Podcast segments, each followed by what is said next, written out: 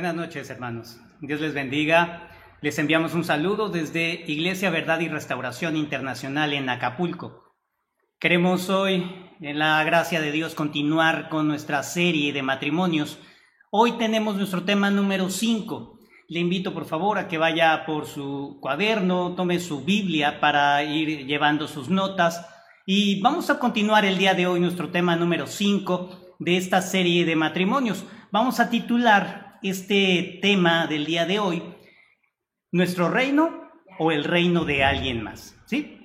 Vamos a continuar, por favor. Eh, vamos a, tener un, iniciar con un ejemplo, un ejemplo como lo hemos venido eh, eh, ilustrando en esta, en esta serie. Nos, nos son muy aleccionadores y vamos a ver hoy un matrimonio que nos va a dar bastante, bastante luz de lo que estamos hoy tratando este tema de a cuál reino servimos.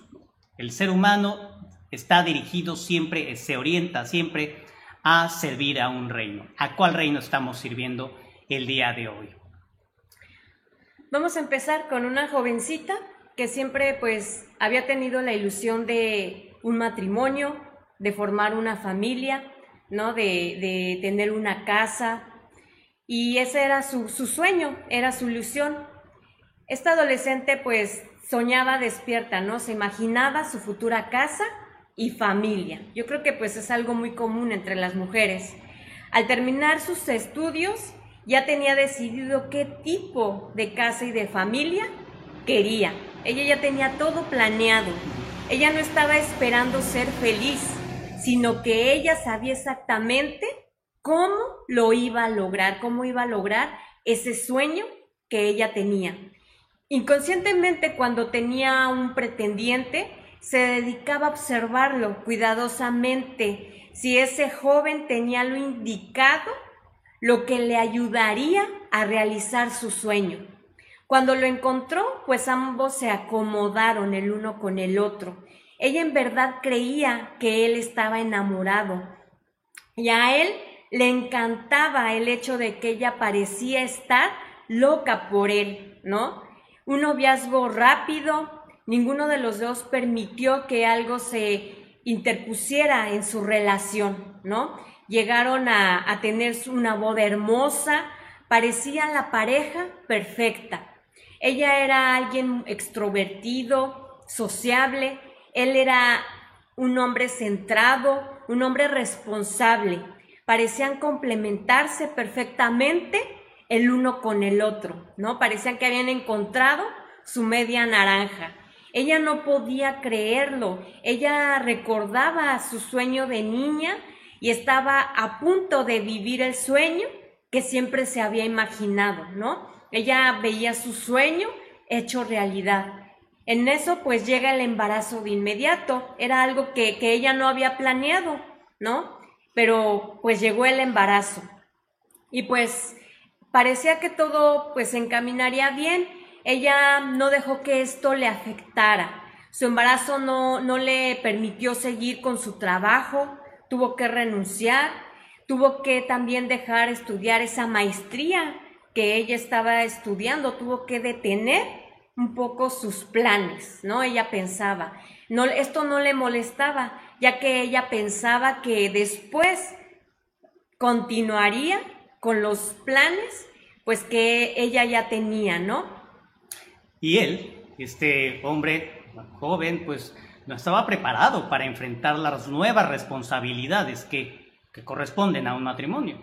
Sus nuevas responsabilidades, imagínese enfrentarlas con un sueldo de, de principiante, ¿verdad? Hoy que se le dice el pasante, ¿verdad? Imagínese con ese sueldo tan pequeño, pues y tendría que trabajar mucho más, ¿verdad? Va a tener que esforzarse más pero bueno, iba a ser difícil todo esto, pero él tenía que hacerlo, ¿verdad?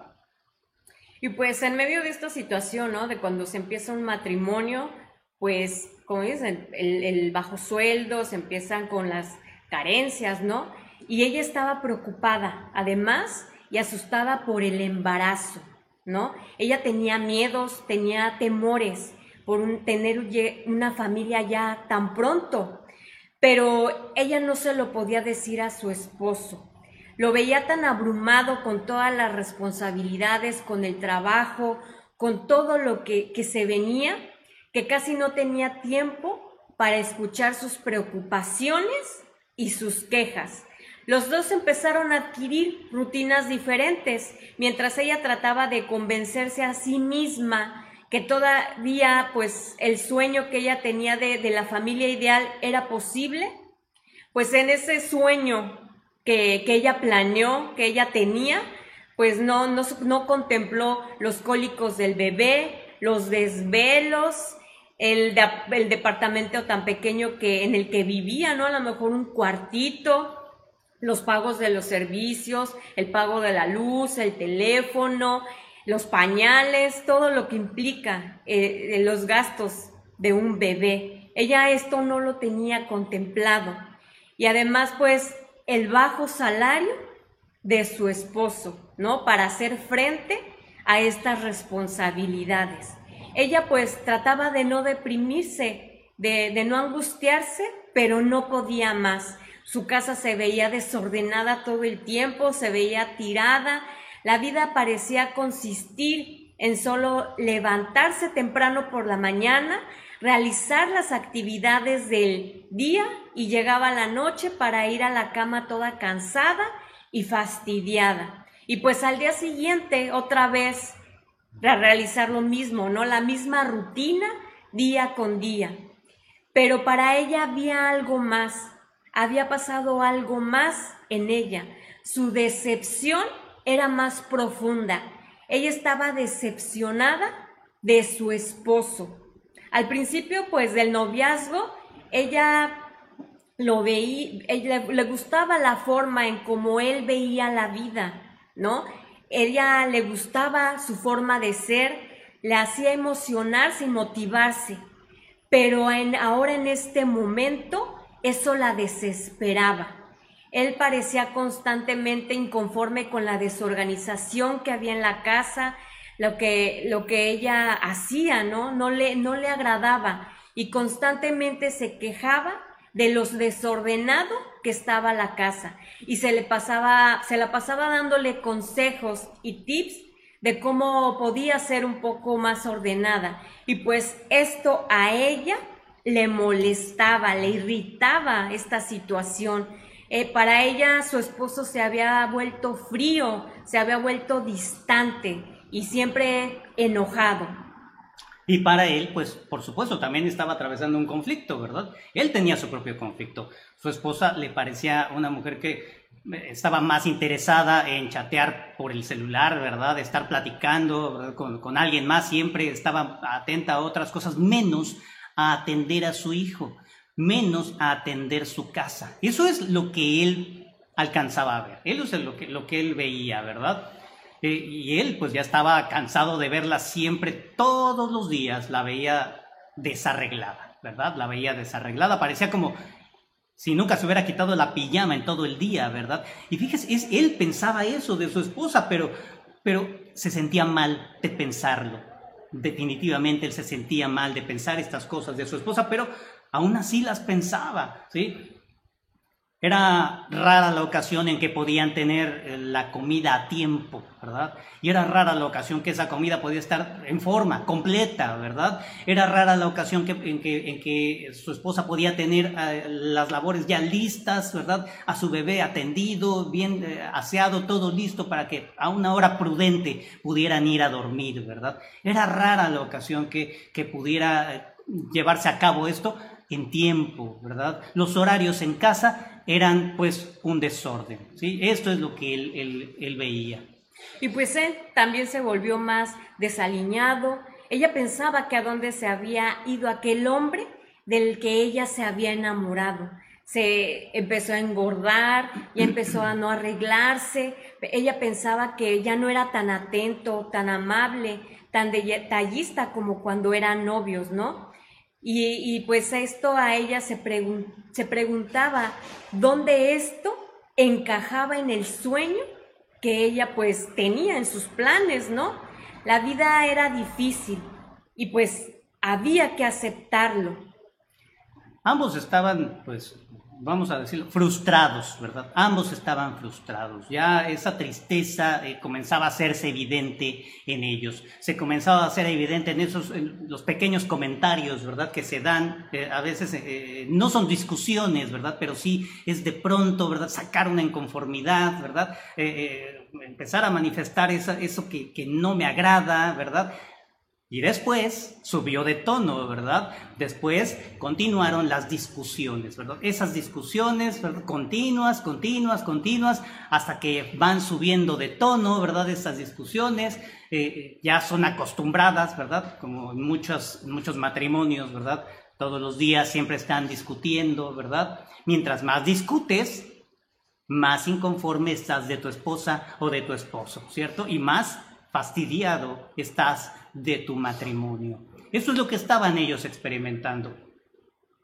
Hasta que una noche, en medio de esas discusiones que ya habían, ya habían subido, ¿verdad? Ya estaban muy frecuentes, ¿verdad? Ya muy fuertes, una noche se, eh, pues, se conjuntó un mal día de su esposa con un mal día de él en el trabajo y salió un comentario terrible, un comentario que los dejó marcados. Ella, en medio de esa discusión, le dijo, ¿sabes qué? Creo que cometí un error. Hoy me arrepiento de haberme casado. Este comentario, por supuesto, los partió por la mitad, ¿verdad? A ambos los dejó devastados, ¿sí? Él, pues, eh, imagínense qué podía responder. Él pensaba, tan duro que he trabajado por, por, esta mujer, tan duro que he trabajado por este matrimonio, para que me responda con esto, para que salga con esto, ¿verdad? Él había días que ya no quería regresar a casa, ¿verdad? Él decía, pues prefiero quedarme en, el trabajo, ¿verdad? Quedarme fuera, porque qué caso tiene de ir a un lugar donde está una mujer que no quiere estar conmigo, ¿sí? Está, eso es lo que él estaba, estaba pensando. Y pues para ella también fue algo difícil, era una situación difícil, ya que para ella su sueño se había convertido en una pesadilla. Y no, ese sueño que para ella era algo hermoso, pues ahora era una pesadilla y no sabía qué hacer.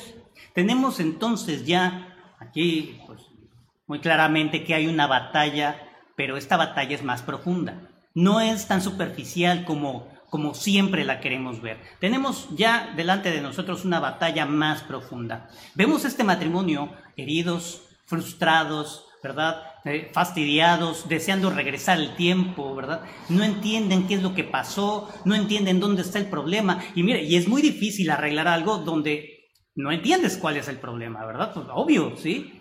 Pero ¿sabe que es más difícil arreglar algo cuando tú piensas que el problema es otra persona? Y pues tristemente, muchas parejas han llegado a este punto. Muchas parejas están en esta situación. Los detalles a lo mejor son diferentes, las situaciones, los conflictos, ¿no? Son diferentes, pero han llegado a este punto de todas maneras. A lo mejor la dulzura de, de, tu matrimonio se ha evaporado, a lo mejor la amistad que tenían se ha perdido esa persona que te enamoró, que te conquistó, ya no es la misma con la que vives ahora. Ahora se tratan fríamente, se tratan ásperamente, no se tiene paciencia el uno con el otro y estos conflictos abundan, ¿no? A veces las parejas se acomodan en una guerra fría o a veces viven provocándose el uno con el otro, como si buscaran una oportunidad para sacar todas sus frustraciones, todas sus inconformidades con su pareja. Otras veces se vuelve una guerra frontal, ¿no? Donde todos los dos son enemigos. otras se esconden en sus ocupaciones, en las labores de la casa, se esconden con los hijos, y a veces también pasa que el matrimonio decide darse un tiempo, como dicen, ¿no? Se deciden darse un break. Y pues tristemente muchas parejas simplemente se separan, ¿no? Y nunca entienden realmente lo que sucedió en esa relación. Alguna vez en, al principio esa relación se vivió con gozo, con ilusión y pues acaba de una manera fatal. Realmente son pocas las parejas que llegan a entender qué es lo que se necesita para lograr hacer un cambio permanente en su matrimonio, ya que ellos piensan, ¿no? Que la batalla es con su cónyuge o que las circunstancias en, en las que se encuentran son las que deberían cambiar. Pero la realidad es que todas las batallas horizontales son el fruto de una guerra más profunda, la guerra más importante, la que se debe ganar realmente el origen de, esos conflictos, el origen de que el matrimonio esté así, no es la que tiene que ver el uno con el otro, no es esa batalla, no, sino la guerra que se tiene que ganar, la guerra que, que se tiene es la que se da dentro de cada uno de nosotros, es la que se da dentro de mí. Y pues obtener la victoria en esta guerra es lo que verdaderamente traerá el cambio en el matrimonio. Esta batalla más profunda, ¿verdad? Esa guerra más profunda. Y para nosotros eh, empezar a entenderla, necesitamos eh, pues irnos al inicio de, el matrimonio, irnos a los inicios, a ese noviazgo. Ahí podremos nosotros empezar a entender dónde está el punto clave de esta, de esta batalla. Y vamos a ver, pues eh, nos vamos a ayudar con el ejemplo, ¿verdad? De este matrimonio, del ejemplo que estamos llevando, ¿verdad? Porque usted ya, tal vez usted ya identificó, ¿verdad? Que este matrimonio, lo que los unió originalmente no fue amor, ¿cierto? No sé si usted alcanzó a ver, pero lo que ellos pensaron que era amor, no era amor. Vamos a eh, ir a la Biblia, vamos a, lo que dice el apóstol Pablo en la segunda carta a los Corintios, por favor, si me acompaña. Segunda de Corintios, capítulo 5, verso 14.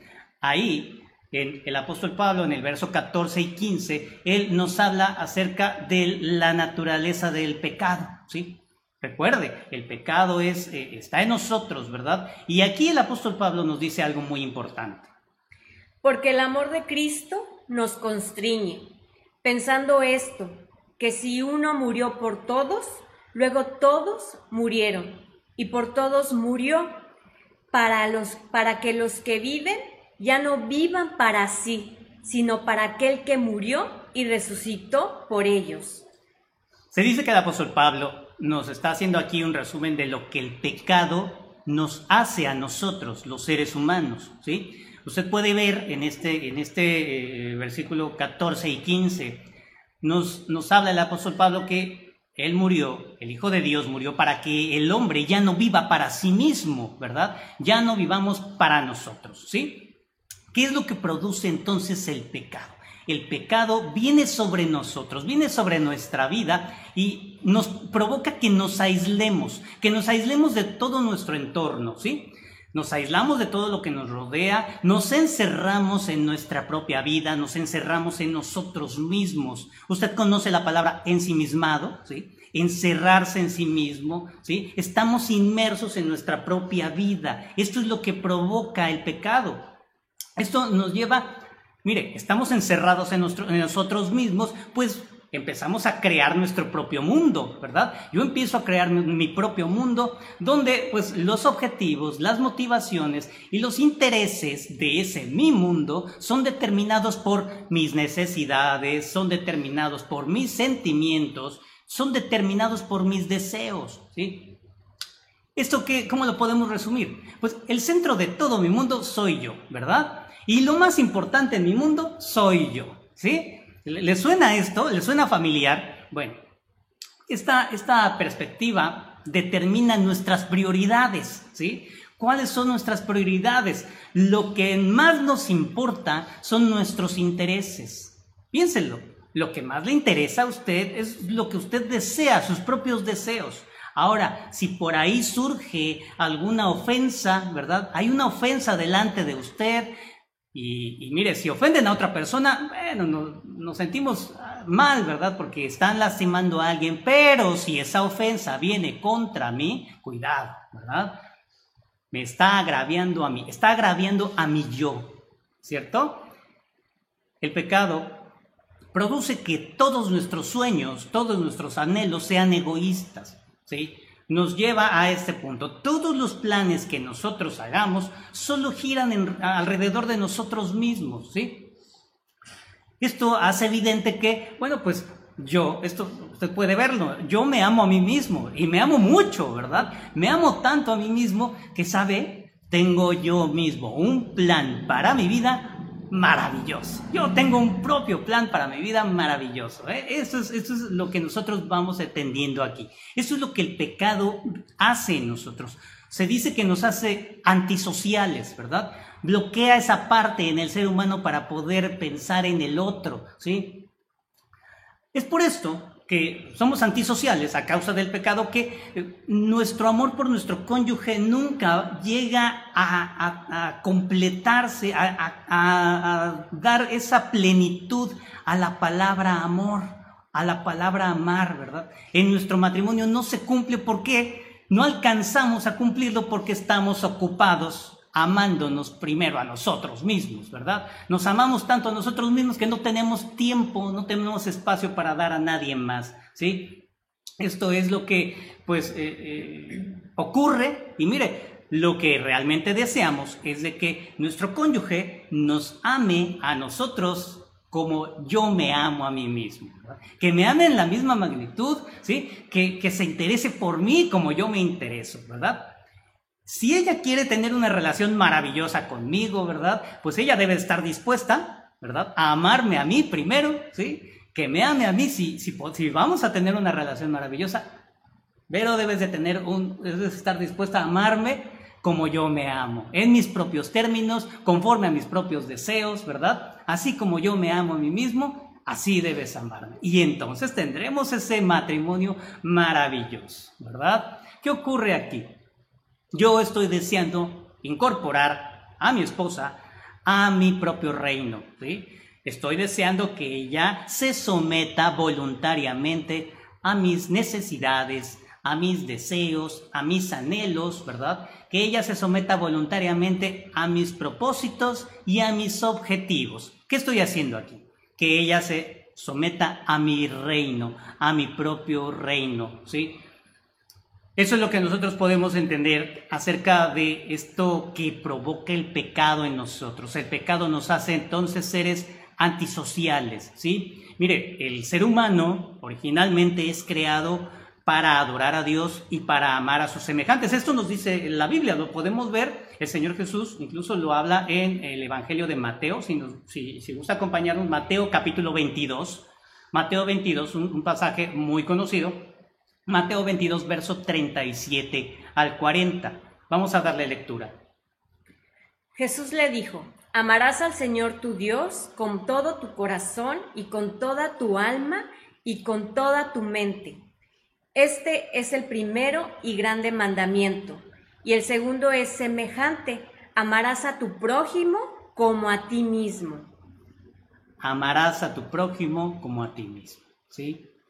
Esto por, eh, definición, nos lleva a entender que la misión del hombre, del ser humano, es, eh, ser social, ¿sí? interactuar con otros y, eh, bajo ciertas condiciones debemos amar a otros, debemos amar a, a nuestro prójimo. ¿sí?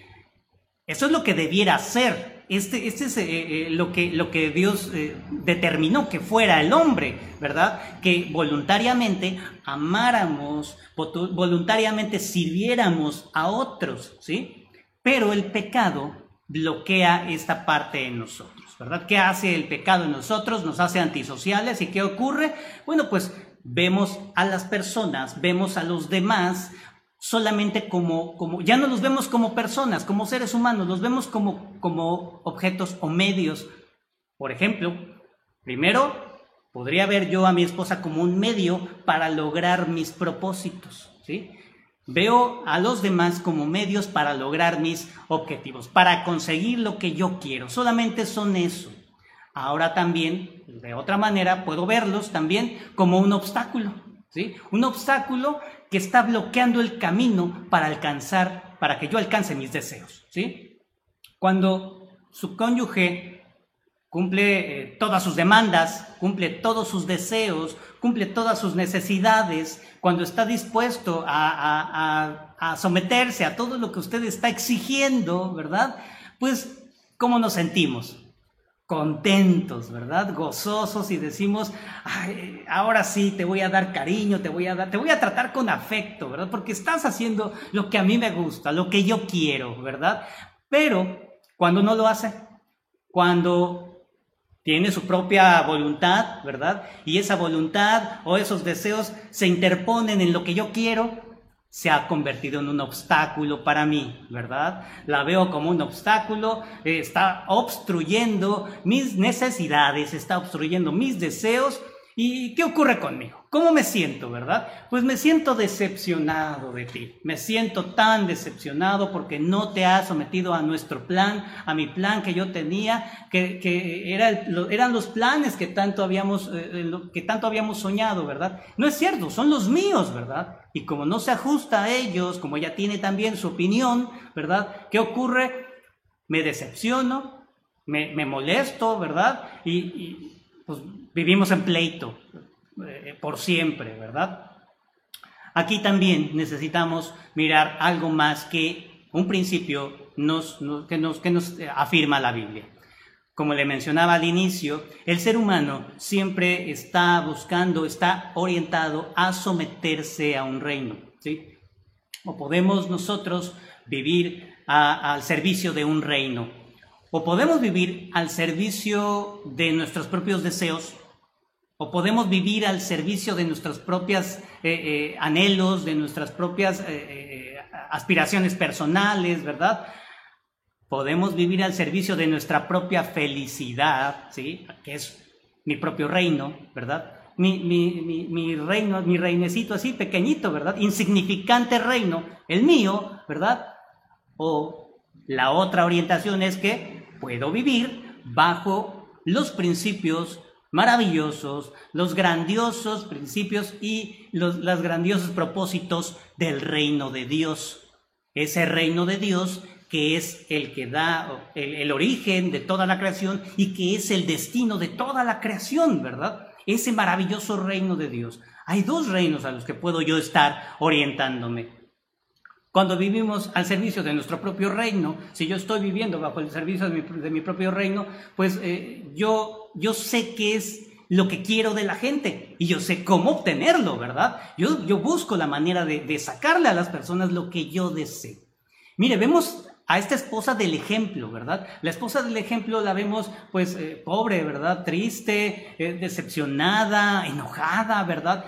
Pero ¿por qué está enojada? Esta esposa. Usted ya lo identificó, esta esposa está enojada no porque el esposo esté transgrediendo los principios del reino de Dios, ¿verdad? No está enojada ella porque este hombre está transgrediendo el plan de Dios que él tiene en ese matrimonio, ¿verdad? Ella no está enojada por eso. Ella está enojada, usted ya lo ha visto, ¿verdad? Ella está herida. ¿Por qué? Porque su esposo ha roto las leyes de su propio insignificante reino, ¿sí? De su propio reino de esta mujer.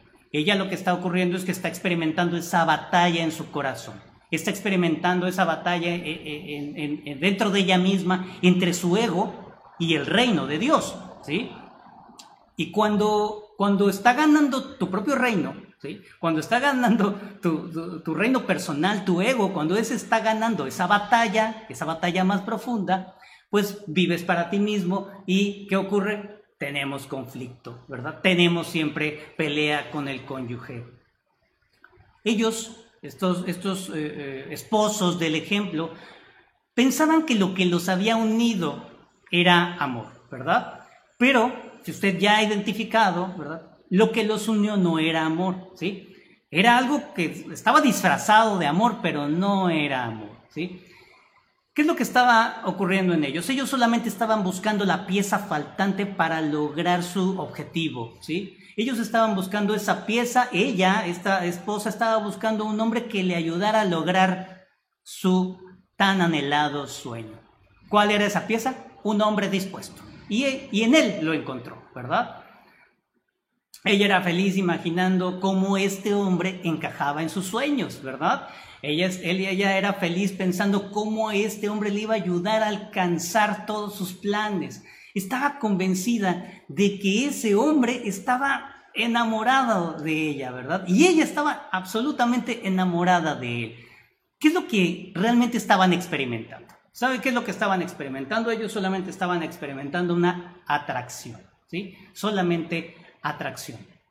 Él, por supuesto, ¿verdad? Cuando eran novios, pues eh, eh, le gustaba ser ese centro de, atracción, de, atención, ¿verdad? Imagínese esta, esta joven mujer, ¿verdad? Mandándole mensajitos, sus recaditos, sus cartitas de amor, ¿verdad? Así toda cursi, ¿verdad? Y él, ah, sintiéndose eh, el, el único, ¿verdad? El más importante, ¿no? Esta mujer lo escuchaba, le ponía atención, respetaba sus opiniones, pues oiga, con todas esas atenciones, ¿cómo cree que se iba a sentir él, verdad? Mientras más atención ella le ponía, él se sentía más atraído a ella.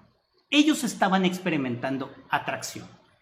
Y esa atracción, pues eh, eh, lo único que puede producir la atracción es un fuerte afecto, pero nada más solamente produce afecto. La atracción no produce amor.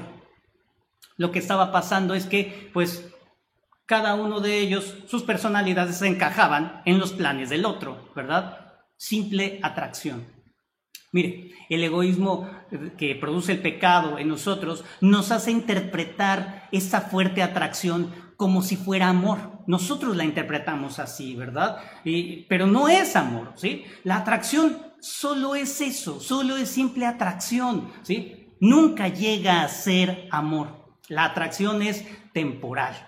La atracción se, dura un, tiempo solamente. La atracción es efímera, ¿sí? Eh, la atracción eh, pues es como los sueños, ¿verdad? Los sueños se evaporan, ¿sí? Los sueños se desvanecen, los sueños terminan, ¿sí? Los sueños mueren, eh, se acaban, ¿sí? Pero el amor, el amor, el amor no se acaba. El amor permanece, ¿cierto?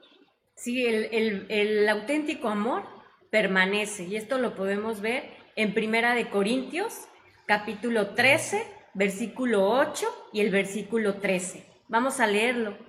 El amor nunca deja de ser pero las profecías se acabarán y cesarán las lenguas y la ciencia acabará. Y ahora permanecen la fe, la esperanza y el amor. Estos tres, pero el mayor de ellos es el amor. Esta, esta parte nosotros podemos ver el auténtico amor permanece. Y así lo dice la escritura, así lo dice eh, a través del apóstol Pablo, Dios nos lo deja así claramente, el, amor verdadero permanece, ¿sí? Los sueños de todas las parejas eh, mueren, ¿sí? Eh, ninguno de nosotros eh, logra sus sueños así como los planeamos, ¿verdad? Porque, ¿qué cree? Usted no escribe su propia historia. Yo no estoy escribiendo mi propia historia. Mi historia la está escribiendo alguien más. Mi esposa no escribe la historia de nuestro matrimonio. Nuestra historia está siendo escrita por alguien más.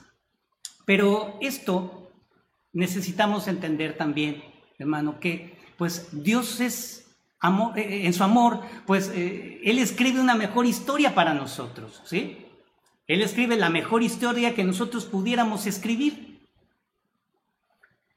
Él tiene un mejor sueño de lo que nosotros pudiéramos concebir. Y, y mire, Él sabe perfectamente lo que necesitamos, ¿sí?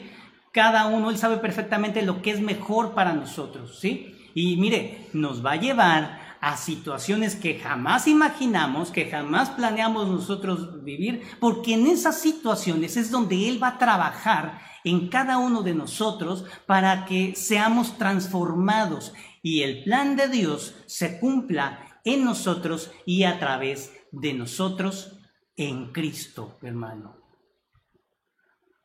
Y esto es cuando pues la, atracción se desvanece, cuando los defectos brotan, ¿no? En, en esas situaciones y los sueños mueren, ¿no? Donde el verdadero amor tiene su mejor oportunidad de germinar y crecer.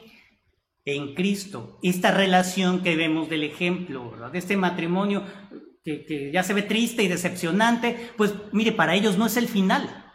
Para ellos es, es el inicio de algo maravilloso, ¿sí? En ellos, eh, eh, mire, lo que está ocurriendo es que Dios ya los tiene donde los quería.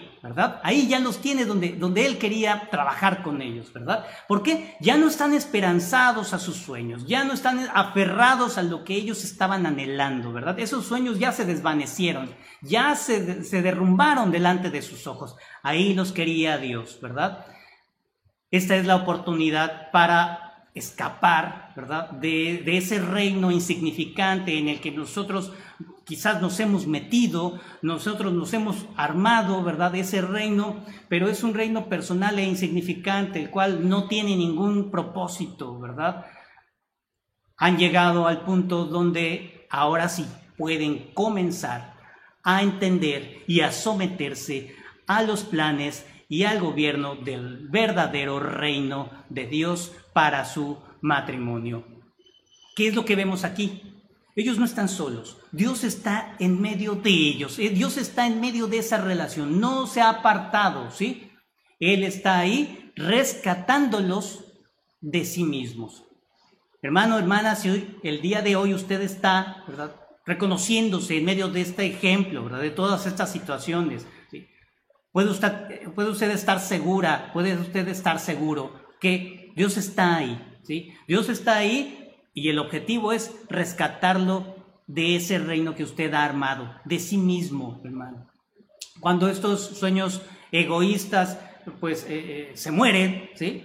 Cuando sus sueños egoístas mueran, ¿sí? Pues es la oportunidad para que el amor sólido, el amor verdadero, el amor que proviene de Dios, ¿sí? ese amor que, que, Dios ha puesto en usted a través de Cristo, ¿sí? Empiece a salir, empiece a orientarlo directamente, correctamente, ahora a prodigarlo a su esposo o a su esposa. Es la oportunidad para empezar a crecer en ese verdadero amor. Vamos a terminar aquí. Vamos a, orar por esta palabra, si usted eh, nos quiere acompañar y que el Señor nos siga hablando. ¿Sí? Vamos a pedirle al Señor que nos siga hablando y que Él pues eh, siga haciendo esa obra de gracia, ¿verdad? Muchas veces nos sentimos, ¿verdad? Que ya no hay más, ¿verdad? Que ya no hay, eh, porque eh, nos sentimos como este, este matrimonio del ejemplo, ¿verdad? Hemos llegado a este final, ¿sí?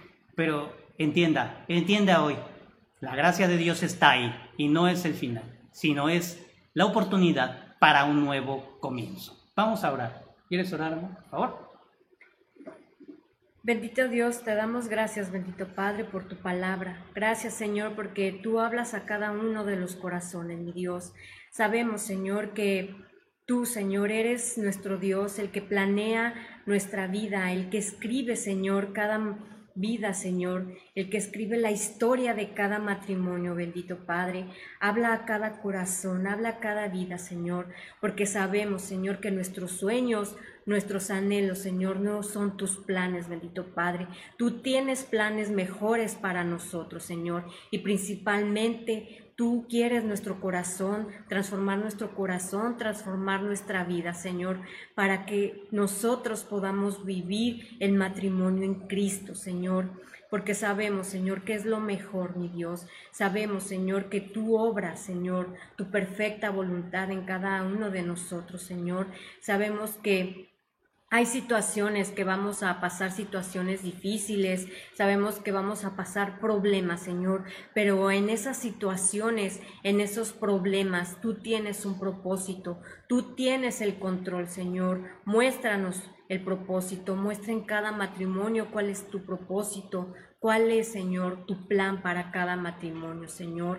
Restaura cada corazón, cada vida, Señor. Quita, Señor, todo lo que esté estorbando, mi Dios. Quita en cada, en cada corazón, en cada vida, lo que esté estorbando para cumplir tu propósito, Señor. Y permite que seamos un matrimonio, Señor, que veamos a Cristo, que seamos ejemplo para los demás, pero mostrando a Cristo en nuestras vidas. Te lo pedimos, Señor. Gracias, Señor, porque tú nos hablas en cada situación, en cada problema. Tú nos estás hablando a nuestros corazones. Gracias, bendito Padre. En el nombre de Jesús. Amén. Amén. Pues, hermano, eh, damos gracias a Dios por esta oportunidad. Gracias también que usted eh, ha estado ahí recibiendo esta, este mensaje, esta enseñanza. Pues eh, le invitamos a que siga todas las enseñanzas y todas las transmisiones. Pues le mandamos nuevamente un abrazo, un saludo con cariño y pues que el Señor siga haciendo su obra en usted y en su matrimonio. Esa es nuestra oración. Que Dios le guarde, que Dios le bendiga y si Dios permite, nos vemos la siguiente semana. Buenas noches, hermanos. Dios Buenas bendiga. Buenas noches. Bendiciones.